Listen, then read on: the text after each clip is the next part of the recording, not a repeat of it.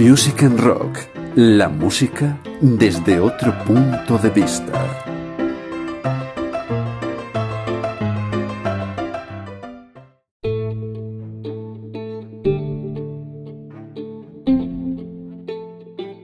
Domingo J. Casas, Domin para los amigos, es una institución, un histórico de la escena musical española, sobre todo detrás de la cámara, pero podríamos decir que ha tocado todos los palos. Impulsó su propia discográfica y ha contado con servicios de management musical. Domin lleva más de 40 años dándole a la tecla, algo mucho más complicado que lo que creen esos periodistas ciudadanos que consideran que por tener un móvil son dois no o que son. Aunque como el propio entrevistado nos reconocerá, lo que se vende ahora ya no son simplemente teléfonos. Music and Rock tiene una estrecha relación con él desde que hay que contarlo. No le afirmamos unas fotografías que había pasado a la organización del Festival de Gredos en Ávila, Músicos en la Naturaleza. El error se enmendó y desde entonces seguimos muy de cerca a Domin. De él hay que decir también que ha firmado algunas de las fotos más emblemáticas de algunos de los discos más importantes publicados en España. Si echas un vistazo a su web,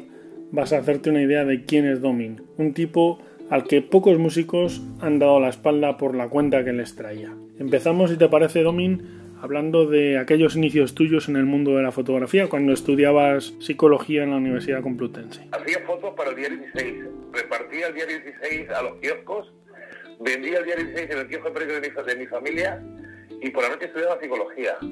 Eso lo sabe poca gente. Y con respecto a estar siempre detrás de la cámara, recientemente eh, alguien me recordó que yo toqué en un grupo que se llama Los Presumidos. Los Presumidos fue el embrión de lo que luego se llamó Mar otra vez y la fundación o viceversa. Con mi amigo, bueno, vamos a... la verdad es que duré poco como teclista porque se me da mejor hacer fotos pero me, me echaron rápidamente. Pero bueno, ahí está Javier Escudero y Elizonte, mis amigos, que me lo recordaban con mucha... No sé si en la foto, la única foto que hay de esa banda, eh, ¿salgo yo o la hice yo? Probablemente la, la, hice, la, hice, la hice yo. Y luego he cantado y berreado con un grupo que se llama Los Albañiles, estaba Maxi Piñero, estaba Paco Casas, estaba Jesús Llanes y Santi Urrealde. Ahí berré con ellos, incluso grabamos, grabamos unas canciones hice coros. También berré con mi primo Luis Livingston de los Livingston, supongo, en algún directo, y con los inhumanos. Quiero decir que en mi vida eh, he sido muy osado, cuando era más joven, ahora ya estoy un poco más viejuno, y he estado arriba, abajo, detrás del escenario y, bueno, pues fotografiándolo de todos los ángulos, por, vistos y por haber. Entonces, bueno, eso ayuda un poco a completar la visión y sabemos lo que es eh, este mundo tan tan atractivo para el, para el oyente en este caso, porque al final soy, soy muy torpe y luego lo hacer en audio solo. Lo he intentado, pero yo sin más imágenes, lo haremos, hablaremos de fotografía eh, con, todo el, con todo el cariño del mundo, pero esto es, el mundo este tan atrayente desde fuera no siempre es tan glamuroso, ¿vale? Esta mañana he estado preparando unas fotos para digitalizarlas, he digitalizado el archivo cuando no hago fotos nuevas. Eh, voy a hacer las fotos del disco nuevo de Mr. Sánchez en Valencia el mes que viene. Y es una aventura muy bonita con Paco Roca, ese magnífico dibujante, amigo mío, que lo vamos a hacer un poco los dos al, iba a decir al tuntún, no, perdón, en compadreo. Yo haré una foto de un dibujo suyo y daré un dibujo de una foto mía, y en fin, sobre todo divertirnos, que en este mundo es muy complicado, ¿sabes?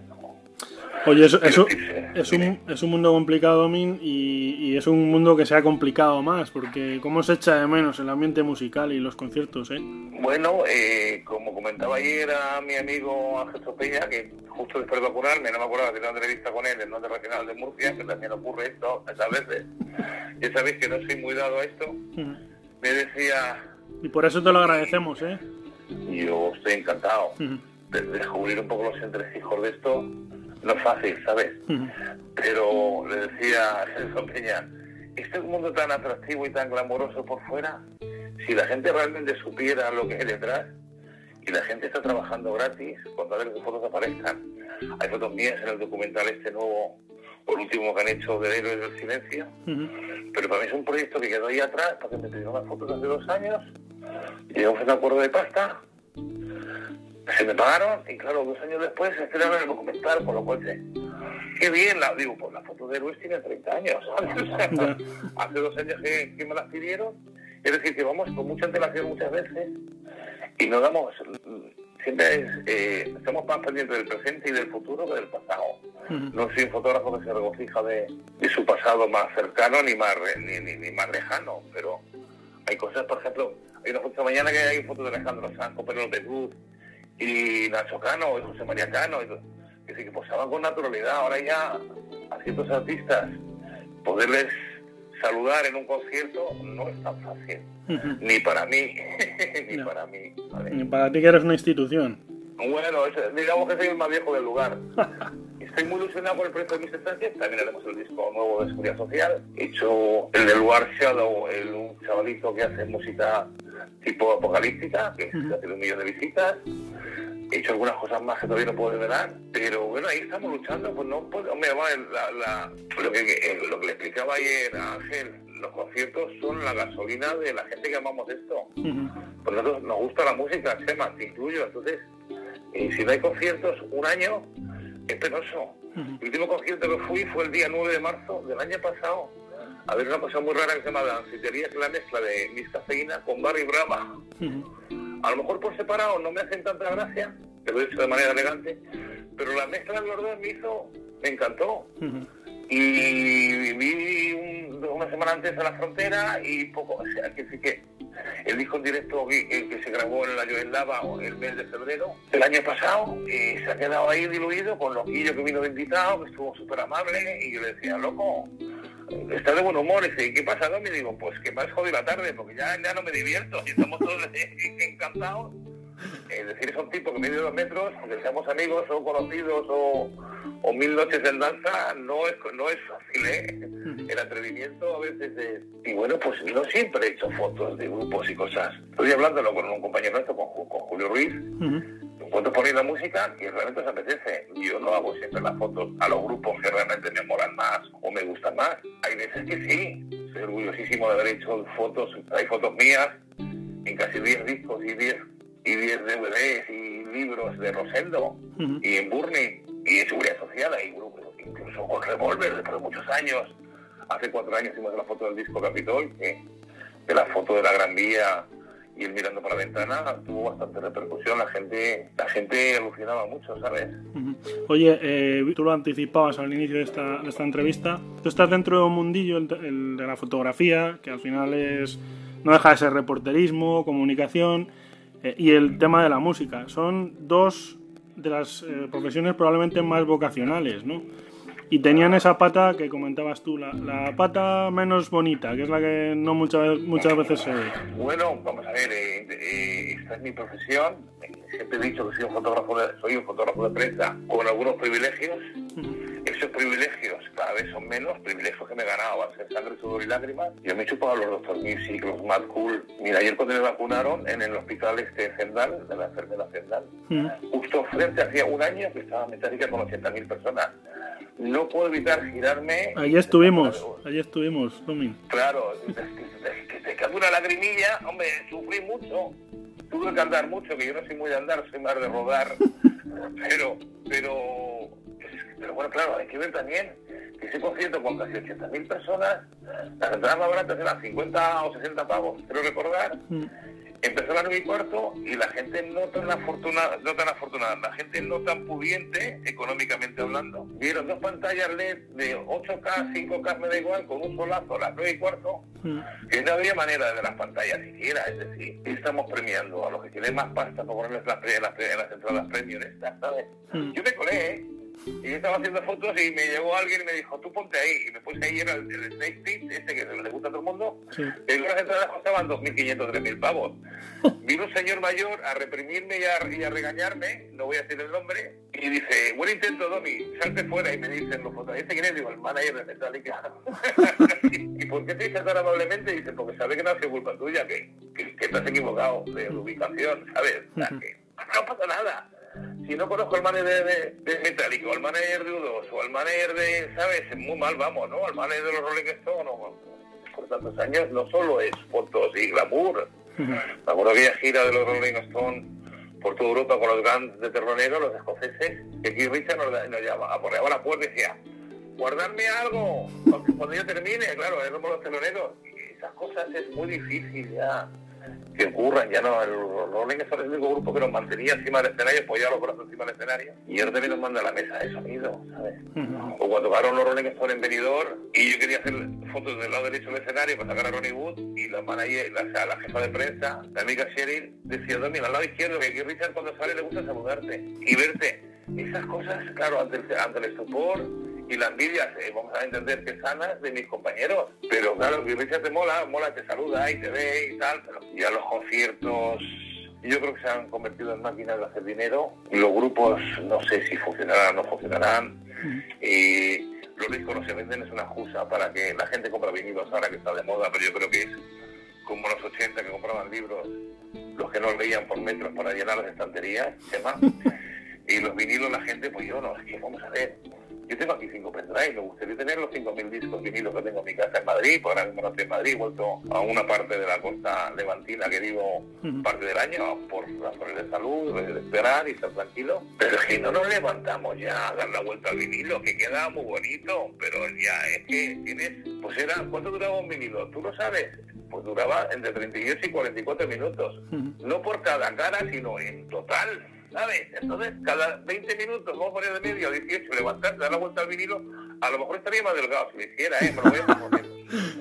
Oye, eh, Domin, una, una pregunta, tú que llevas muchos años de, de trote, eh, de trote en el buen sentido, me lo has dicho, me lo has dicho, pero te lo tengo que preguntar. ¿Cómo ves lo que está sucediendo en los últimos tiempos? Por ejemplo, es extrañísimo que en las listas de, éxitos, que esa es otra historia, eh, incluyan un tema con una guitarra, por ejemplo. O sea, que la guitarra es la esencia del, rock and roll. Y luego también te quería preguntar por esta moda de los últimos tiempos de las, de las biopics. Tengo que, lo primero que voy a decir, espero que sí de acuerdo conmigo, que este no sido un año de, de, ponernos en pausa, eh, equiparándolo al tema musical, que seguimos mm. con ello, sino que este año es, pues lo que no te mata te hace más fuerte. Mm. Pues no estoy de acuerdo. Pues es que yo veo a la gente, yo ayer cuando me vacuné, insisto, yo vi a gente que iba conmigo al colegio y yo estoy gordito, pero mis amigos de la infancia, con la misma edad que tengo yo, no los vi, no los vi bien, o sea, no, no, no veo a la gente bien, veo a la gente que ha retrocedido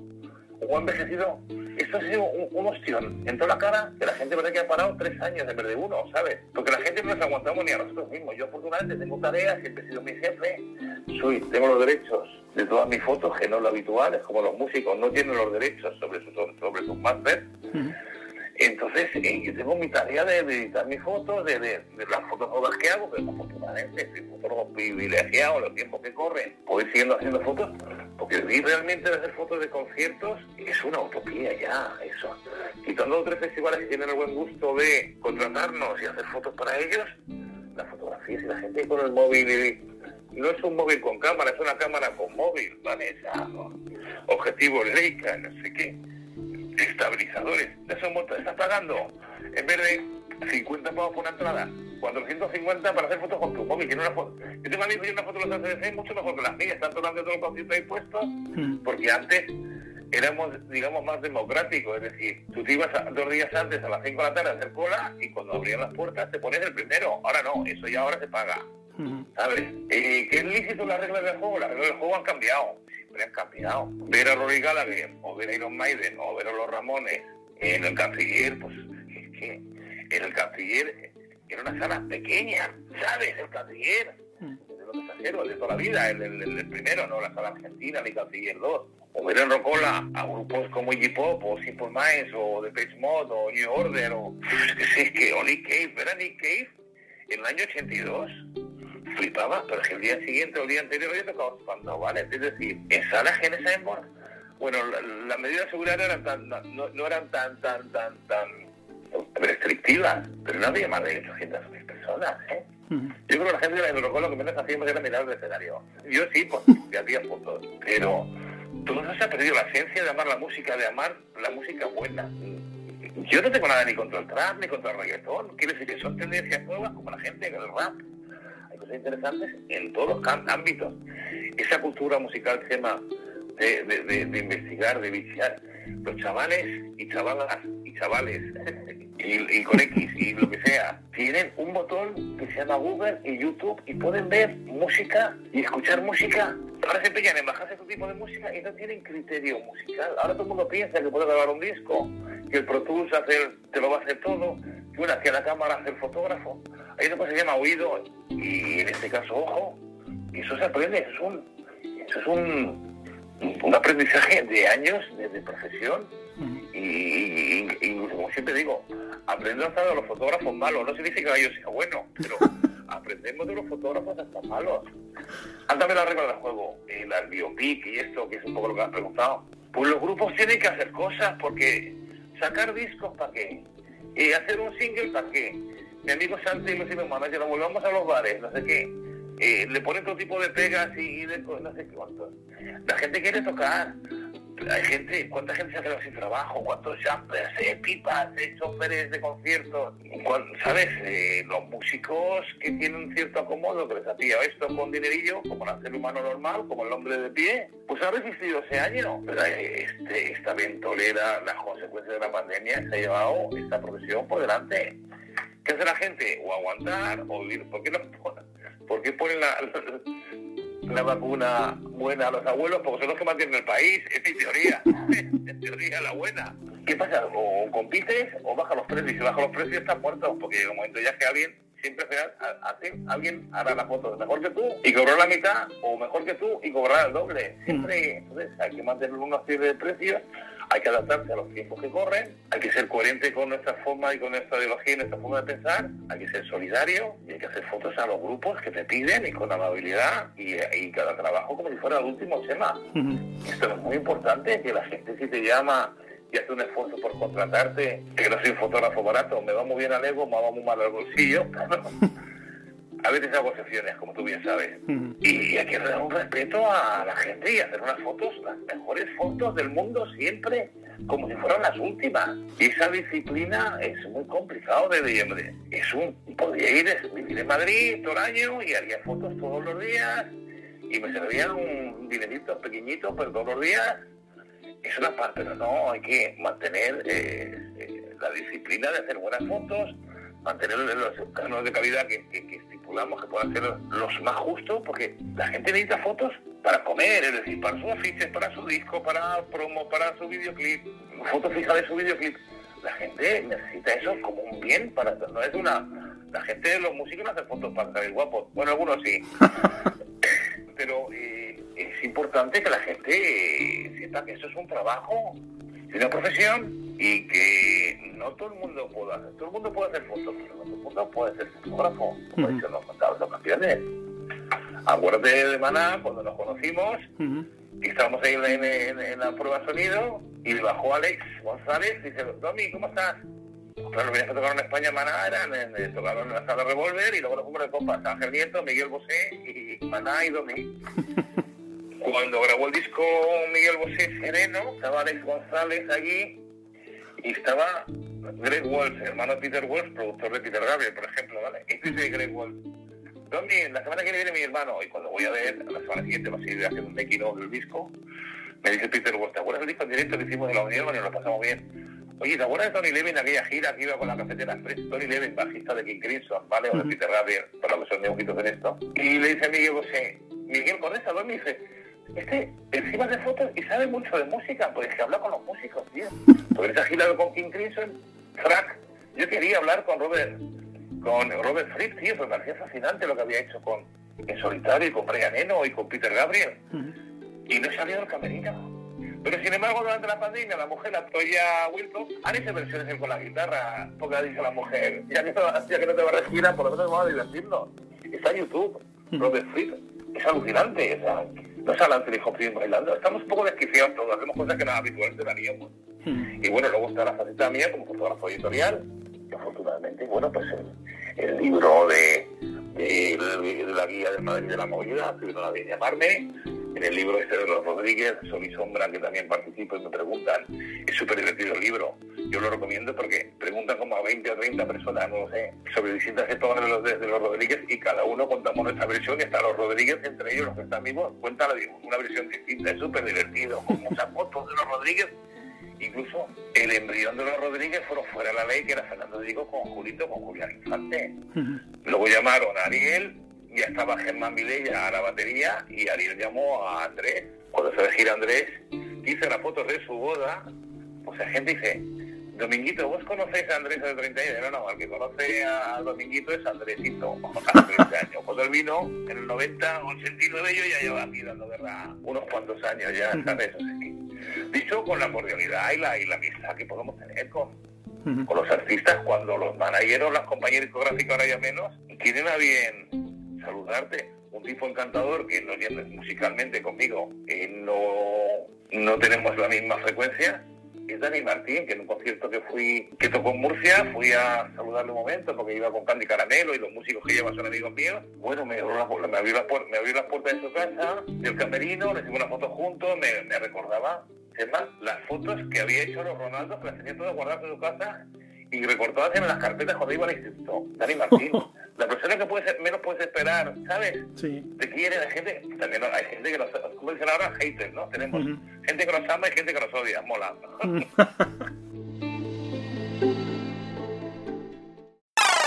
Music and Rock. Vamos a aterrizar un poco, si te parece, la parte, lo estás contando, ¿no? Porque porque es que eres una enciclopedia humana. Eh, es una pregunta un poco vana, pero yo te la tengo que hacer. Bueno, cuéntanos cuántas fotos musicales puedo llevar a la espalda, porque son unas cuantas, ¿no? Bueno, de mi archivo analógico, vale, que cuando los carretes eran carretes y no había tanta tarjeta de memoria, pues tendría entre 200 y 250 mil fotos de color negativo blanco y diapositivas de 35 millones y diapositivas de 6x6 que las que hacíamos con las Hasselblad para hacer las portadas de los discos de vinilo que medían 30 por 30 centímetros aproximadamente. Eso hasta el 2005 más o menos. Yo en el 2005 me digitalicé y de 2005 hasta la semana pasada, como digo yo, en archivos digitales con cámaras digitales puede haber más de un millón de, imágenes. ¿sabes? Porque con las, cámaras digitales tiras más fotos, haces más fotos. Casi nada. Y no soy de los fotógrafos que tiran muchas fotos. O sea, no soy de estos que, os bajé las cámaras ahora, la resolución que tienen, la capacidad de, que tienen los, los, objetivos que son más luminosos, igual de luminosos que hace años, es decir, los, los escenarios no están iluminados ahora como hace La luz que había en Rocola no es la misma que había en Metallica, ¿eh? para nada. Entonces todo eso ayuda y la gente lleva los objetivos con estabilizadores que los odio. La gente tira un RAW, que es un negativo crudo, para luego arreglar la foto. Yo no tiro en RAW, es que no me, yo me gusta cuando disparo, sí que tengo la foto. Y yo disparo JPG o si el trabajo muy, muy, muy importante en plató tiro en TIFF, que es un, es un, es un archivo que no está comprimido, porque es que realmente la gente piensa que van a hacer luego una portada de un edificio, así que las fotos no miden hoy en día más de cuando me hacen un encargo, me las mando al móvil, me las mando, las, me las miro en el Mac, las miro en la tele, es decir, porque en los móviles se ve todo bien, la gente tiene la costumbre ahora en las pantallas de estas 4K, 5K de los, de Mac, todos mis colegas con pantallones grandes, que se ve perfecto.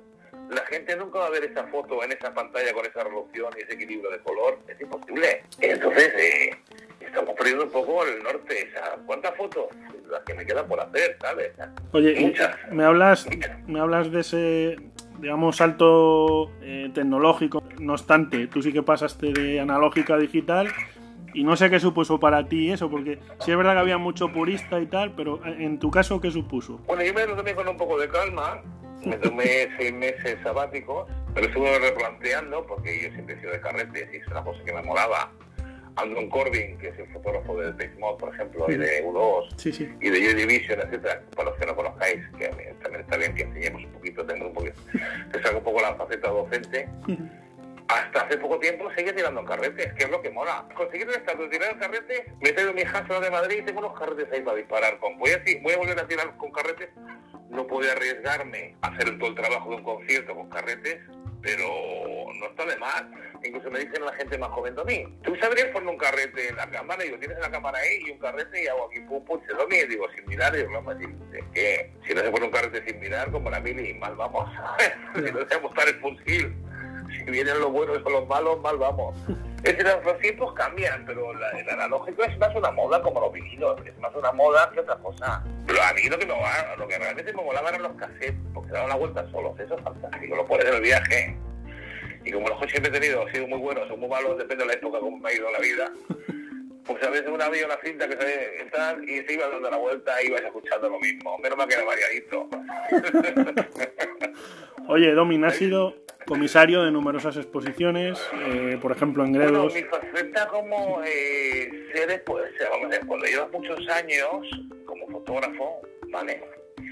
Pues eh, intentas ser, te tienes los valores suficientes para ser editor gráfico, que es fotografía y ver un poco las imágenes de las revistas, los periódicos y las editoriales. Suele ser bastante celoso con estas cosas. Empecé a dar clases en, la- en academias o en, o en universidades, que a veces me prodigo, no me gusta demasiado, pero al final le, le voy enganchando. Además, lo hago por quiero, no por necesidades económicas, afortunadamente. Entonces, hacer una cosa porque te mola, esa ha sido mi filosofía de mi vida, siempre, ¿sabes? No, pues desde siempre, desde el año 84, 85, que ya empecé a hacer mis primeras portadas, que nada, es una portada de Rock Deluxe, que sale La Fura del Baus, del, del, de la- del espectáculo Actions, eh, la portada de Diorama, que sale Lola Forner, y la portada de Mickey, que sale a que sale un maxi single con Dro en ese momento, que se llama Tiempo, ¿vale? Maxi single de Mickey, Mickey los Tonic. Pues en el año 85 empecé mis primeras portadas y ya eso me dio fuerza y empuje suficiente para empezar a hacer exposiciones.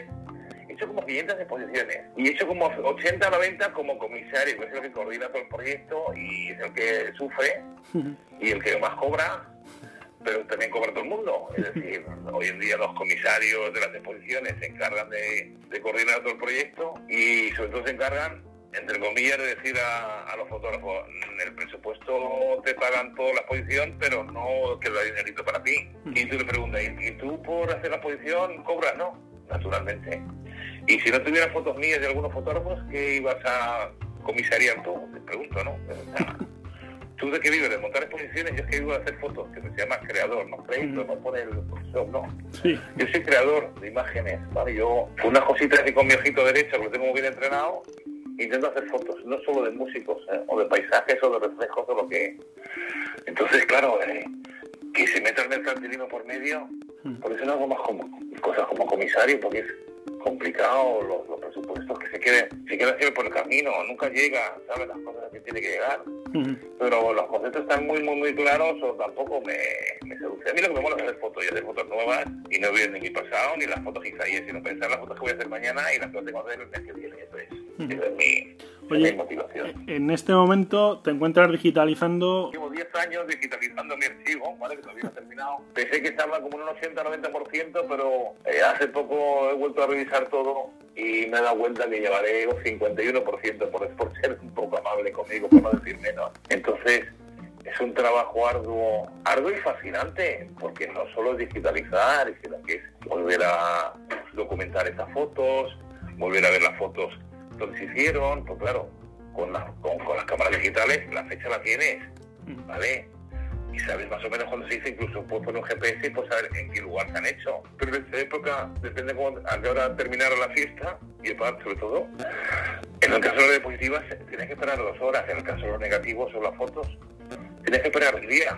Con lo cual, en el concierto de U2, Big Audio Dynamite de Pretender y V40 en, en ese campo de fútbol que está en la castellana, que ayer perdió, que ayer perdió 2-0. Sí, sí, sí, sí. Es que Domin, Domin es muy atlético, hay que decirlo. Domin es muy Bueno, un atlético. poquito, soy un poquito atlético. Y no podías cagarla. Tema, o sea, nosotros no teníamos la facilidad de luego tener RAW y digitalizar, no, el Photoshop era muy, muy, muy, muy, muy, muy, muy primitivo y muy, muy primario, ¿sabes? Ujú. Se retocaba, se retocaba con el, con, con la ampliadora en el laboratorio y se, se- se- las fotos estaban un poco quemadas, las oscurecías un poco con las manos y hacías cositas así. Entonces había que afinar. No todo el mundo, como ahora, eh, esa, es, esa sabiduría o ese aprendizaje de tirar fotos y no poderlas hacer. A ver, primero, imaginaros que tenéis que enfocarla con la cámara, que ya es un ya chungo. O sea, ya, de momento ya, si estás enfocando ya no ves la foto. Si ves la foto es que no la, es que no la has hecho. Y luego, segundo, tienes 36 fotogramas para plasmar, entonces no es fácil, ¿eh? Entonces, claro, eh, 36 fotogramas en un carrete de 36 cuando eras afortunado, porque no siempre trabajas en un periódico y una revista y las fotos que hacías eran para el periódico y la revista. Yo prefería comprarme mi carrete y las fotos que hacía eran para la revista, sí, pero para mí también. Entonces hay carretes en blanco y negro que tiraba. Yo iba con tres cámaras, ahora vamos con una y vendido.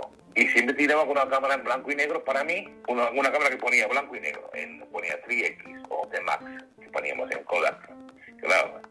Entonces ya cuando cogías esa cámara sabías que ibas a tirar en blanco y negro y que ibas a pensar esa foto en blanco y negro. Eso, eso es de verdad.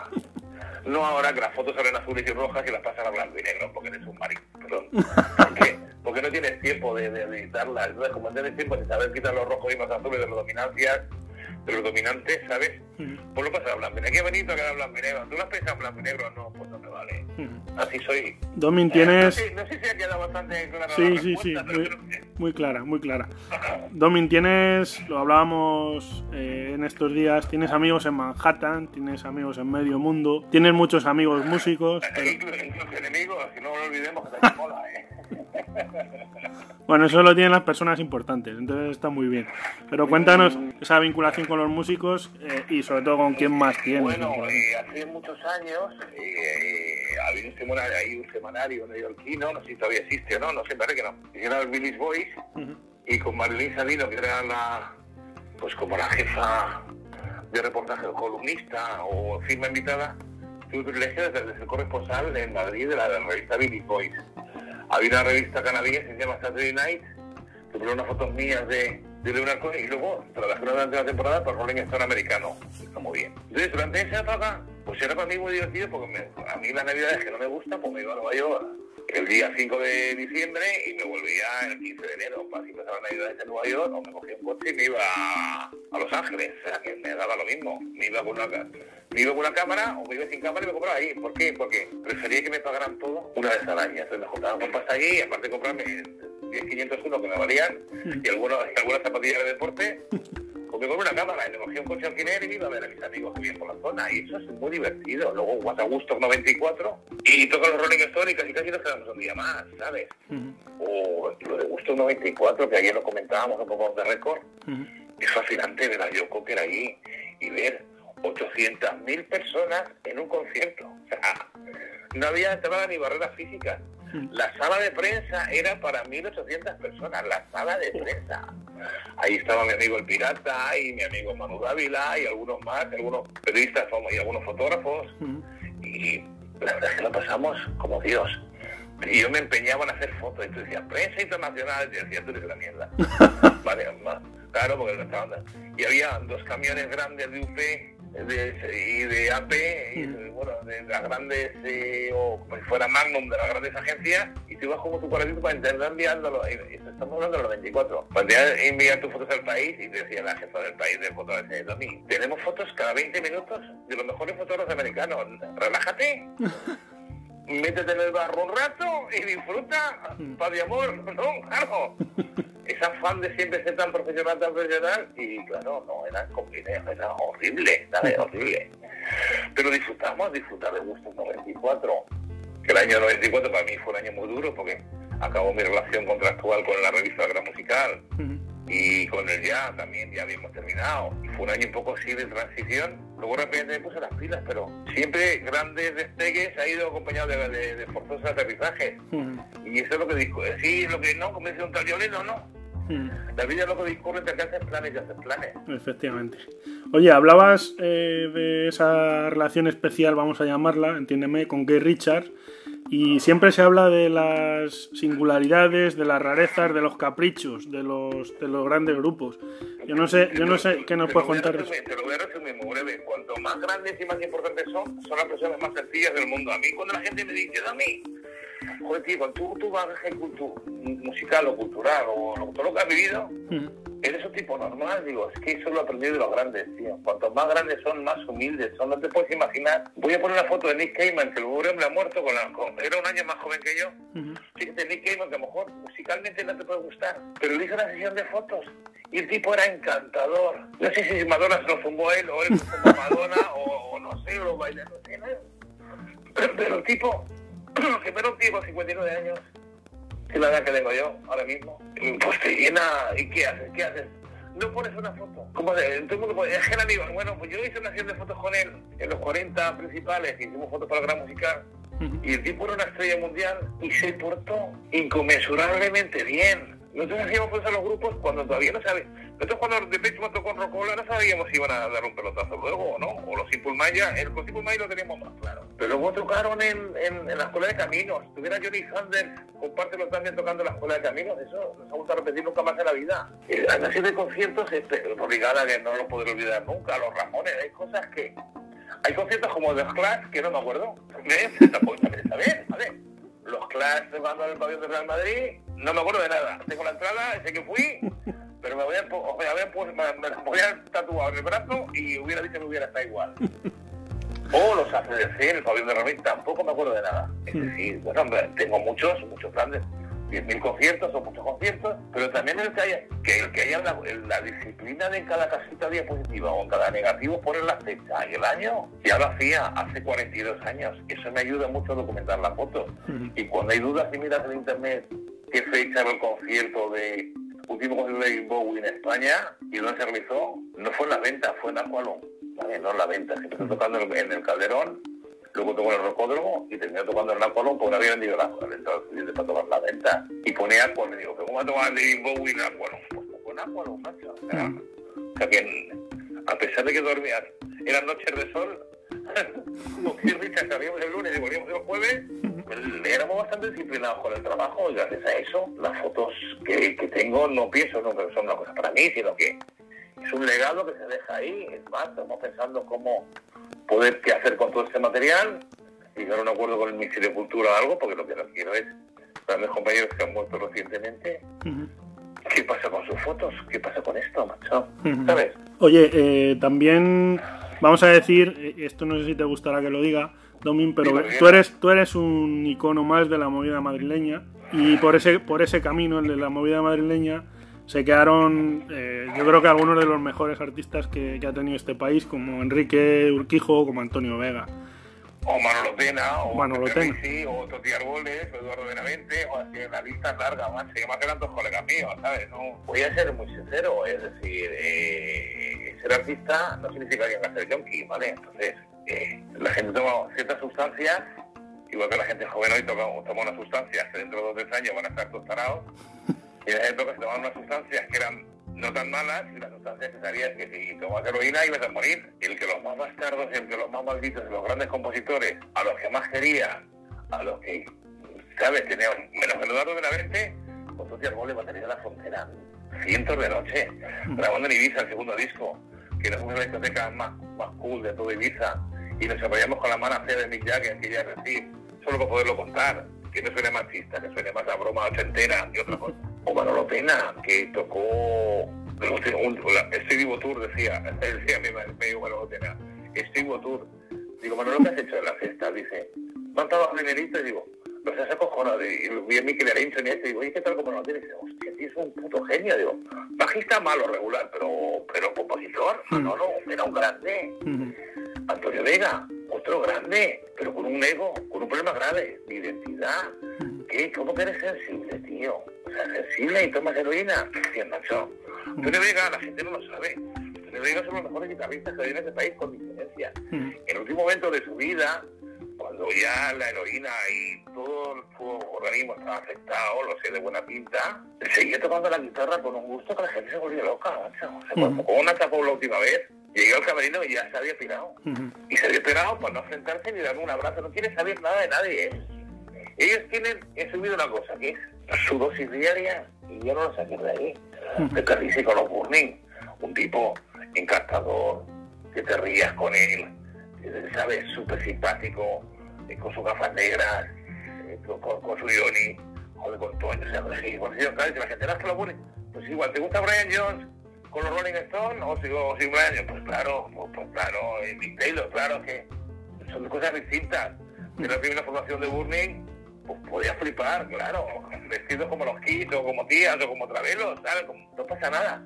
Esas vivencias sí que son importantes. El que sean artistas, la, la prueba es que la, la vida hay que echarle todos los días dos huevos y levantarte y hacer cosas y refugiarte en ciertas sustancias para no currar o para no evidentemente somos no somos tan distintos los seres humanos unos de otros, entonces tienes la varita de poder componer eh, el sitio de tu recreo, o me hacemos la cita de, me hacemos la, cita de ayer, y luego te vas al, al Penta, y resulta que es un, perdón, un, un, un, parque temático de Antonio Vega, me yo me fui, entonces me, me, me, iba mirando a alguien, ah, esto me cojones, ¿eh? ¿sabes? O la Vía Láctea. Ya, ya. En, en, la guía de la vía del Madrid de la movida fui a la Vía Láctea, estaban viendo, y digo, puedo entrar y tal. Y si quieren, soy el encargado, digo. El dueño, dice, el dueño, se murió hace 30.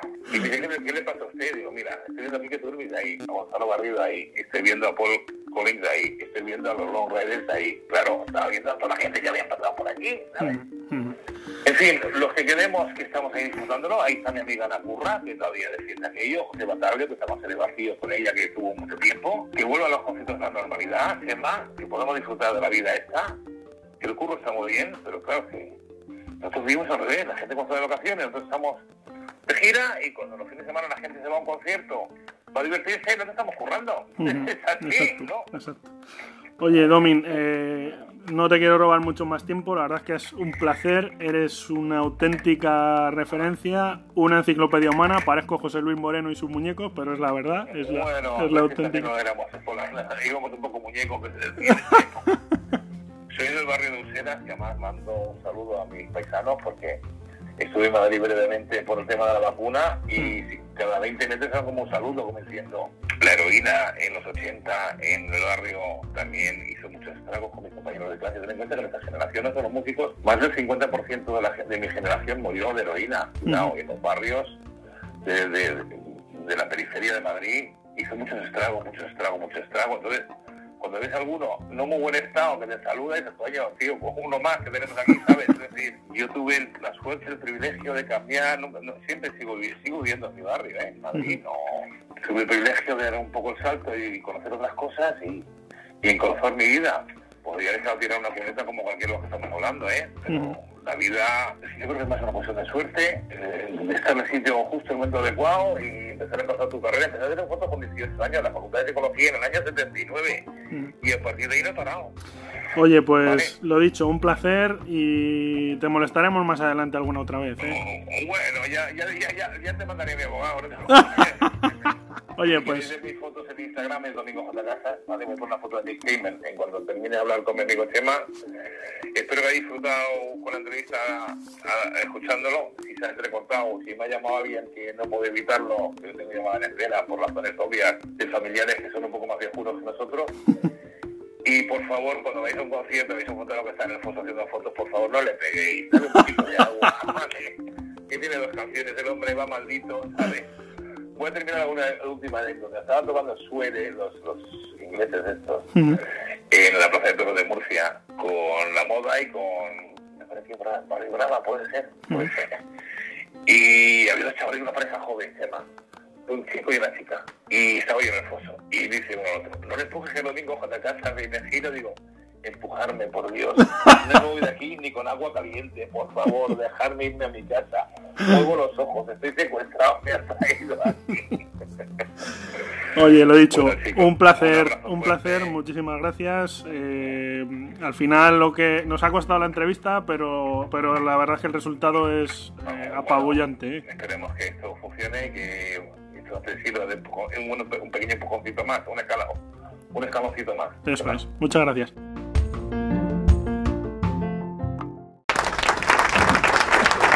Music and Rock.